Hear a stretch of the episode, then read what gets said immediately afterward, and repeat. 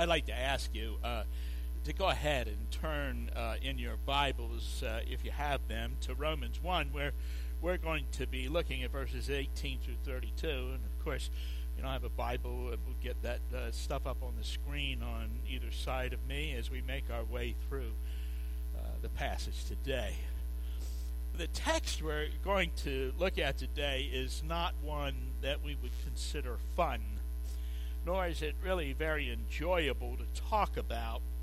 It, it wouldn't be anyone's first choice for a topic, and you certainly wouldn't, won't find it, for instance, uh, listed among the inspirational quotes from the Bible. It is, of course, true, since it comes from God's Word, but on the face of it, it's rather depressing. And it's certainly not the kind of thing which is popular in our culture today. Were you to talk about this on today's university campus, a typical campus today, you would be shouted down. Were you to list it on a website, some people would put all sorts of trigger warnings in the comments section, while others would roundly curse you for daring even to speak of such things, and it would send others still scurrying for their safe space, whatever that is. now, in my grandparents' time, a, a seemingly hardier generation, this text would still not have been a happy one, but they would have understood it, and they would have accepted it as truth. The interesting thing is, is they didn't need it. Uh, at least not like we need it or in the same way that we need it in our times. For our grandparents, today's passage would have served as a warning, telling them to guard themselves so that they don't go down that awful path. In our day, it's a diagnosis telling us we've already arrived there. If our grandparents had found themselves in the world in which we inhabit, they would be looking for a way to get back out of it. Today, far too many people are embracing the destination and even calling it bold, and they get angry with you if you disagree. So, why should we even talk about this? It's not fun, it's not popular. In our day, it causes controversy. So, why talk about it at all?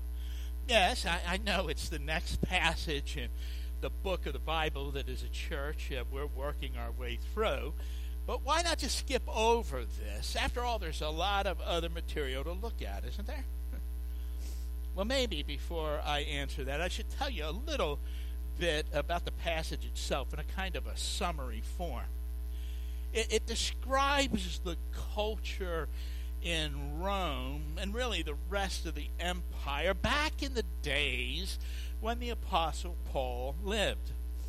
Uh, it's the description of that and what it means which is so disturbing. And it actually does more than simply describe the culture, though. It, it also tells us, in a kind of broad movements, how the Roman world ended up in that depressing state. It explains how people who had real knowledge of the one true God squandered that away and arrived at a place where they embraced evil as though it were something good. The sobering reality of this, however, is that Paul's depiction of Rome is really quite common description of other cultures. Rome is merely the example that enables us to see and understand those other cultures down through the ages, and it is an accurate representation uh, of much of our world today, even, uh, I'm sad to say, of our own United States of America. And when, when we read Paul's betrayal of the world, of his day, it's as though we're reading our own history leading up to recent events and from which we can see this country which we love tilting or lurching even further away from God. And that's why we need to talk about this. This section of Scripture, which we're going to look at today, describes our world. God didn't make a mistake including this in the Bible. We need to know what we have become or what we are becoming. If you don't know that you're in prison, if you don't know that you're a slave, how will you ever get free? You don't even know you need to be free. And so we need to talk about this. And we need to talk about it because this is God's Word. We believers understand because the Bible tells us there is power in God's Word. There is power to change hearts and minds. Even those parts of God's Word which might seem depressing have power to make a real difference. So we need to talk about this for that. And this is the truth, whether anyone likes it or not. And there's something really important about truth. And Jesus tells us what that is it's the truth which can set you free. So we speak the truth in the power of God's Word so people may know and understand their true position before God. Now, there's a, another reason we need to talk about this, and it's the reason that Paul writes all of this down in the first place. But we're going to save that for later. We'll come back to it after we look at the passage. And then this other reason, well, it'll shine, I think. I believe that it will come and bring a glow to our hearts. It certainly would give us hope, at least it should. Now, there's one more thing uh, before we look at the text, which I need to explain. Otherwise, you may misunderstand the whole point.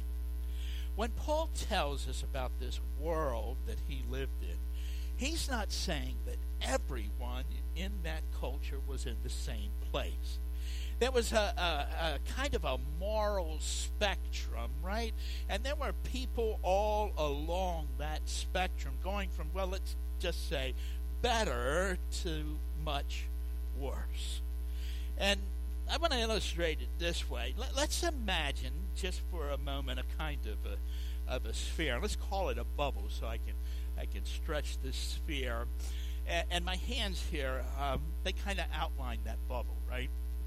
Well, the people within this bubble have a genuine knowledge of God. They're not with God yet. Uh, I mean, He's over here, but they know truth, real truth about now, of course, even in this situation we're talking about, we know there are some people kind of over in here, right, who by their own choice are farther away from God. And then there are even some people that are kind of even further away. They're they're on the outside of this bubble, and the people within it, though, they know that they're on the outside. Now, reality is designed by God in such a way that this bubble cannot remain as it is. And if these people who know about God don't act on that knowledge, they begin to move away from Him. Not on everyone, you understand. Some of people actually move toward God, but many people move away from Him. And more and more people end up over here. Now, when enough people get over here, then the, the culture, and again, not everyone in it, uh, does this, but enough are over here that the culture begins to say, you know, this stuff that we're doing really isn't so bad after all. And when the culture gets to that point, something else happens. And, and let's for now put it this way the inherent restraint which is within people who have a real knowledge of God is taken away. You see, the people themselves have rejected. And so people now to begin to move even further and further away from God and participating in things that are even more sinful than the things that they're doing back over here, which they knew at one time were wrong and they're now calling good. And so this process repeats. And Paul describes two or three or four steps uh, uh, of this process where people get further and further away from God. And the last step, uh, uh, it gets over here and it puts the culture in a place where the people that are over here, farthest away from God, the whole mind of those people is given over to corruption. Now, that's the picture of the Roman culture and our own. It's a spectrum morality, and, there are people in every part of that spectrum. But now there's something happening. There's this tremendous pressure on the people that are over here on this side, uh, and and to to uh, people all along it to move away from God, to move further away from God, because more and more people have, and it takes a kind of a tremendous strength to resist that. That's why so many people are drawn in that direction away from God. They don't have what it takes to stand firm. And let's be honest, none of us really has it strength in ourselves. We need God, or we too will be drawn away. Now, I don't want you to misunderstand my next statement. I, am not condoning or excusing sin here. But don't you have some sympathy, some compassion for the people who have been drugged this way away from God? I mean, they're still responsible for their actions. But we understand, don't we? We know what that pull is like and how powerful well, now I, I hope that illustration will help make sense out of this passage that we're going to look at, and it ought to help us move more quickly through some of it. But however that might be, we're going to begin looking at this passage starting in verse 18, where we learn that God is angry at sin. So we read, uh, the wrath of God is being revealed from heaven against all the godlessness and wickedness of people who suppress the truth by their wickedness. God is angry at sin, and that anger is being expressed in our world today in various ways. Now, what we just read there plays right into an unfortunate and untrue stereotype of God. There are many people in our world who have a picture of God uh, where they think He's just sitting there waiting to get you because of your sin. But that's not what we just read. First, the, the anger is, uh, is against those who suppress the truth about God by their wickedness. And in some sense, we all do that from time to time. Our sin suppresses the truth, but we confess and repent and we move on. But these people have made it a way of life. And then, two, the text tells us that God is revealing his anger. He's not keeping it a secret. God is letting people know that this kind of thing is bad, it's evil, and it deserves to be punished. And the reason he's letting them know that is so they will turn from it. It's like the guy who's banging his head against the wall and you ask him why he's doing it, and he says, Because it feels so good when I stop. God is, is wants people to stop banging their head against the wall by suppressing the truth because he has something so much better for them. You can think of it this way when we raise our children, we have to let them know what kind of behavior is acceptable, and we do that for their good. And when they deliberately engage in bad behavior, we need to, for their sakes, punish them. And if we don't, we fail them as parents. And that's all that God is doing here. Now, there is some confusion, too, I, I, have to say, over the word wrath or anger. I mean, often when you and I feel those things, we feel almost out of control, or we do something that we later regret. But God never lets his emotions get the best of him. He reveals his anger in a deliberate way in order to turn people from their sin. Now, those who refuse him will one day know the full, unbridled force of his anger, but now it's measured and revealed so people turn from their sin. Now, verses 19 and 20 help put what we just talked about in perspective. It helps us to understand the serious nature of what those people were doing. You see, there is real knowledge of the one and only true God, and these people were suppressing it. So we read in beginning in verse 19 since that is god is revealing his anger against those who suppress the truth since what may be known about god is plain to them because god has made it plain to them for since the creation of the world god's invisible qualities his eternal power and divine nature have been clearly seen, being understood from what has been made, so that people are without excuse.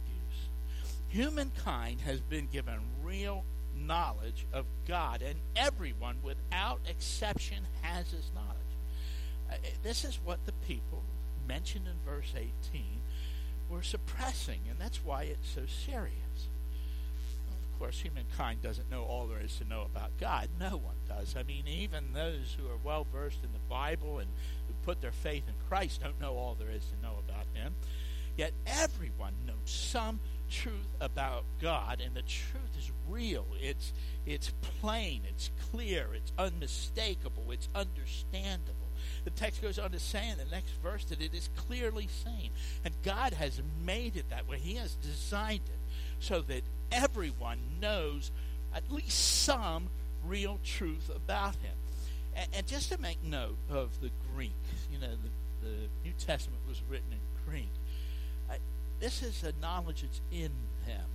It's not something that's outside of them. It's in their hearts. This knowledge of God is real, even though we can't see Him. We learn about Him through His creation. So we can't see bacteria, right? I mean, they're just invisible to us. They're too small, but we can see them through a microscope. Well, God, on the other hand, is much too big for us to take in. So we get some idea of Him through the creation. And that knowledge that we get that way is genuine knowledge, it's real knowledge. Now, look, theologians differ on how effective this knowledge is for our purposes we can say no one has any excuse. and in fact, that's exactly what the text says. But we can also say this acting on that knowledge opens a person's heart to more truth about God. And suppressing it puts one under a kind of active punishment, a punishment that comes from God. Now, no one has an excuse. Real knowledge of the real God is there, and it can lead to more real knowledge. But people who suppress it find themselves under God's righteous anger. Now, verse 21 tells us what happens when people in a culture don't act on this general knowledge of God, which God has made sure that they have. So we read in verse 21 For although they knew God, they neither glorified him as God nor gave thanks to him, but their thinking became futile and their foolish hearts were darkened. Again, that bubble was stretching away. The culture is moving more and more away from God. Not acting on that knowledge of God, which they had, brought the darkness into their hearts. And we see that movement of God again where that bubble is stretching. Verses 22 and 23 tell us the immediate result of that. Although they claimed to be wise, they became fools and exchanged the glory of the immortal God for images made to look like mortal human beings or birds and animals and reptiles. You see, we end up replacing God with our own idea, something of our own making. And I don't want you to be fooled into thinking this can't happen you because you're not going to make some little statue out of wood or stone or material. No, you probably won't. But you may do what so many other people have done and made God into their own image or turned him in their hearts and minds into what they think he should be.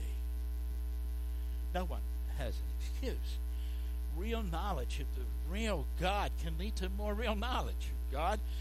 If you don't act on it, then knowledge, a kind of spiritual blindness comes in, while people who suppress it find themselves under God's righteous anger. And so now in verses 24 through the end of the chapter and all the way to verse 32, uh, things ought to go a little bit more quickly here. here. Here's where the illustration of the bubble will really come in handy. See, we're going to look briefly at each of these things here, things uh, which moves a culture farther and farther away from God, and we're going to make just a few comments to help our understanding. So, what happens here is after rejecting the real knowledge of the one true God and this darkening of the hearts that has happened, verses 24 and 25 tell us what happens next. Therefore, God gave them over. And I'm going to stop right there for just a moment. This is that inherent restraint which we talked about, and it's removed. We reject the truth, and so God allows us to experience the result of that rejection. So therefore, God gave them over the sinful desires of their hearts to sexual impurity for the degrading of their bodies with one another they exchanged the truth about God for a lie and worshiped and served created things rather than the Creator who is forever praised. Amen. See, common, ordinary sexual sin becomes the mark of a darkened culture. And uh, it's the next step away from God. And I call it common and ordinary because as we're going to see things get even worse. Uh, some people, no doubt, think uh, that this is just evidence of the prudery of the Bible, that God is against sin. You know, nothing could be further from the truth. God invented sex. He gave it to humankind as a great joy and pleasure. But it is also a powerful force which was intended by God to bind together the hearts of one man and one woman in such a potent way that a man would lay down his very life for the woman, that he would be committed to her and seek her good above his own. And the woman should have the same kind of commitment to the man. And both of them would live or die for their children.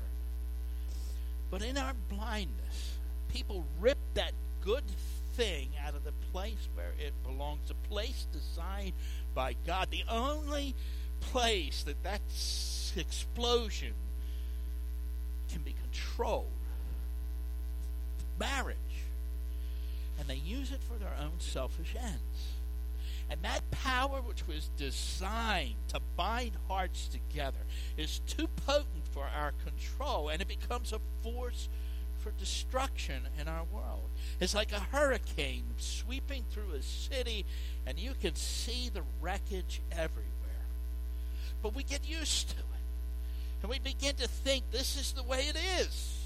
And why shouldn't I be happy? Why shouldn't we be happy? What's the What's the big deal? Like, this really is an acceptable thing. It's a good thing.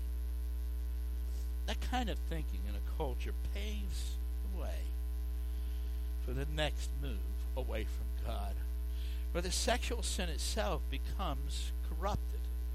Verses 26 and 27. Because of this, God gave them over to shameful lusts. Even their women exchanged natural sexual relations for unnatural ones. in the same way, the men also abandoned natural relations with women and were inflamed with lust for one another. Men committed shameful acts with other men and received in themselves the due penalty for their error. Now, look, I, I know this teaching is not popular in our culture today, uh, including the entire Western world. There are places like Canada and England and France a person can be arrested for teaching this truth down here in God's Word. We're told by those who think of themselves as elite that those of us who believe this are on the wrong side of history. That is a lie. Most places in our world today still see this as aberrant behavior. Most cultures throughout history identify this as deviant and harmful. Now, we're being told this is normal, healthy behavior, that people are born this way and can't help themselves, but science does not support that. Though, again, we're being told that it does. There's a recent uh, review uh, the scientific literature out of Johns Hopkins University, and and uh, it some 200 different studies in this area. And I'm going to read some of it word for word uh, with very little editing and a few comments, but what this study reveals is there's no compelling evidence that sexual orientation is innate. Let me put it this way there's no gay gene. I know you've been told there is. There is no evidence for it. The researchers also found that gay teens were not destined to a life of homosexuality. Studies that are done over time, longitudinal studies, Studies of adolescents show that uh, sexual orientation often changed over time. At least 80% of male adolescents who reported some same sex attitudes no longer did so as adults. Non heterosexuals have an elevated risk for a variety of mental health difficulties, including anxiety, substance abuse, and intimate partner abuse. Non heterosexuals have double the risk of depression and two and a half times the risk of suicide. Scientific evidence does not support the idea that a person can be a man trapped in a woman's body or vice versa. There is no evidence for a neurological basis for cross gender identification. They wrote the consensus of scientific evidence overwhelmingly supports a proposition that a physically and developmentally normal boy or girl is indeed what he or she appears to be at birth. There's no evidence that sex assignment surgery improves an individual's mental health. Sex assignment individuals were 19 times more likely to commit suicide. Getting the operation didn't help them. What's so disturbing about all this? in light of their discovery is that in the majority of cases, childhood gender identity issues do not persist into adulthood, is the way the medical interventions are going in our culture, such as puberty blockers for elementary children or hormone therapy for high schoolers who display uh, gender identity issues, and they're and they're promoted the researchers said were disturbed and alarmed by the severity and the irreversibility of some of the interventions being publicly discussed and employed for children. Science, real science, does not support our culture's acceptance of this behavior, and God doesn't either. He knows the sadness and sorrow attached to such a lifetime The truth is being suppressed. I have to say something. I'm not trying to be critical of people here who struggle in that area. I'm trying to tell the truth. My, my heart goes out to people who struggle in this matter, who are being lied to by people with an agenda.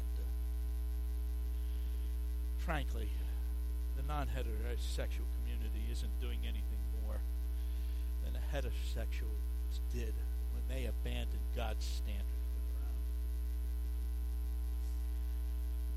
It's not any worse. It's different. There's more, however. See, once we open the door to this, once we accept it, then we really do open a door to even worse things, as we see in verse 28. Furthermore, just as they did not think it worthwhile to retain the knowledge of God. So God gave them over to a depraved mind so that they would do what ought not to be done. We're, we're talking about people way over here now. And the passage goes on to say in verses 29 and 30 to describe their behavior, they become filled with every kind of wickedness, evil, greed, and depravity. They're full of envy murder, strife, deceit, and malice. They're gossips. slanderers, God haters, insolent, arrogant, boastful. They invent ways of doing evil. They disobey their parents. They have no understanding, no fidelity, no love, no mercy. When you hear that, does it sound familiar to you? I mean, how often have you heard it said? How many times have you said it yourself? I don't know what our world is coming to, or I can't believe what I'm seeing or hearing here, or don't they have any respect for anyone else or even themselves? A- am I wrong, moms and dads? How hard is it to take your children out into this culture? What kinds of things do you, do they have to put up with? Are they being exposed to? Yeah, I'm not going to list all the things you can see going on around you or read about in the news or see on television or hear in the radio. It honestly sickens me. Our text describes it accurately, and it describes our culture. There are those whose mind is given over to evil, and it's expressed in all sorts of foul behavior, and you can read the list. Now, it's necessary for our complete understanding to note just a couple more things. Verse 30 tells us people like this are not content simply to do evil, they invent ways of doing it. And verse 31 tells us they have become incapable. Verse 32 kind of sums it all up. They, they know they deserve death because of their actions, but they keep on in their wicked way and they cheer on others who do evil. And so we read, although they know God's righteous decree that those who do such things deserve death, they not only continue to do these very things, but also approve of those who practice them. Doing evil, they continue to do it, even though they know the penalty, and they encourage others to do the same. Now that is a really sad picture? And there's not one person here that feels good about what we just read. Let me summarize all of this. Humankind is without excuse since they know enough about God to act responsibly toward Him, and yet they suppress the truth. So God expresses His wrath, and they have deliberately turned from God toward darkness, so they become fools. And because of their choice, uh, God removes His restraining hand, and the sin they accept comes to fruition. At each place where they choose and accept evil, they subject themselves to even more evil until their whole mind is given over to corruption, expressed in every kind of evil, even inventing it, becoming incapable of doing any good at all, knowing they're condemned and yet continuing in evil and cheering others on. That sad picture tells us about our world. But that's not the end of the story. Thank God that's not the end of it. Now, if you were a diamond merchant and you wanted to display a diamond so that people could see it, what you would do is you would take a piece of black felt and you'd spread it out on a table and then he would lay that diamond on that felt and shine a light on it. And then people could see that reflection, that blackness behind the diamond makes that truth stand out even more. This world that we just talked about, this is the very world that Christ came this is the world that he came to save. This is the world that the gospel addresses. Paul told us about this world because we need to hear about it. We need to understand so we can better appreciate the power of the gospel to save people from themselves. Our world is lost. This is not a joke, it's lost. But the gospel shines. It still shines. No matter how bad it gets, no matter how dark the days, no matter how perverse the evil, the good news of Jesus Christ shines in the darkness. And it is the power of God to save.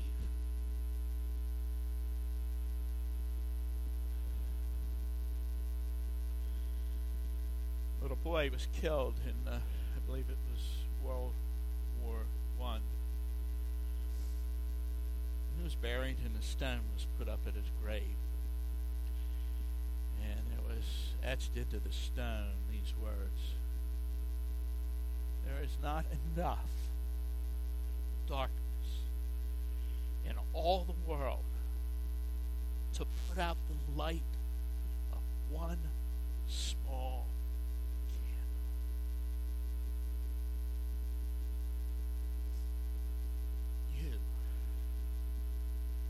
Christ living in you and through you, you are the light of the world at this dark world so.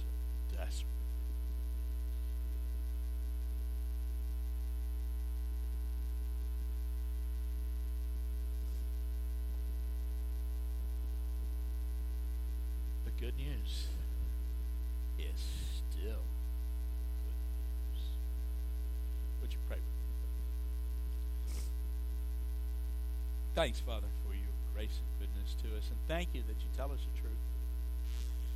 Lord, all sorts of people will lie to us. All sorts of people have agendas. Lord, we'll lie to ourselves, but you always speak the truth, even when it's hard to hear. Do so. But we aren't without hope because we have. Help us, Lord, to put our trust and our faith in you each and every day. And help us to indeed be the light of the world. In Jesus' name.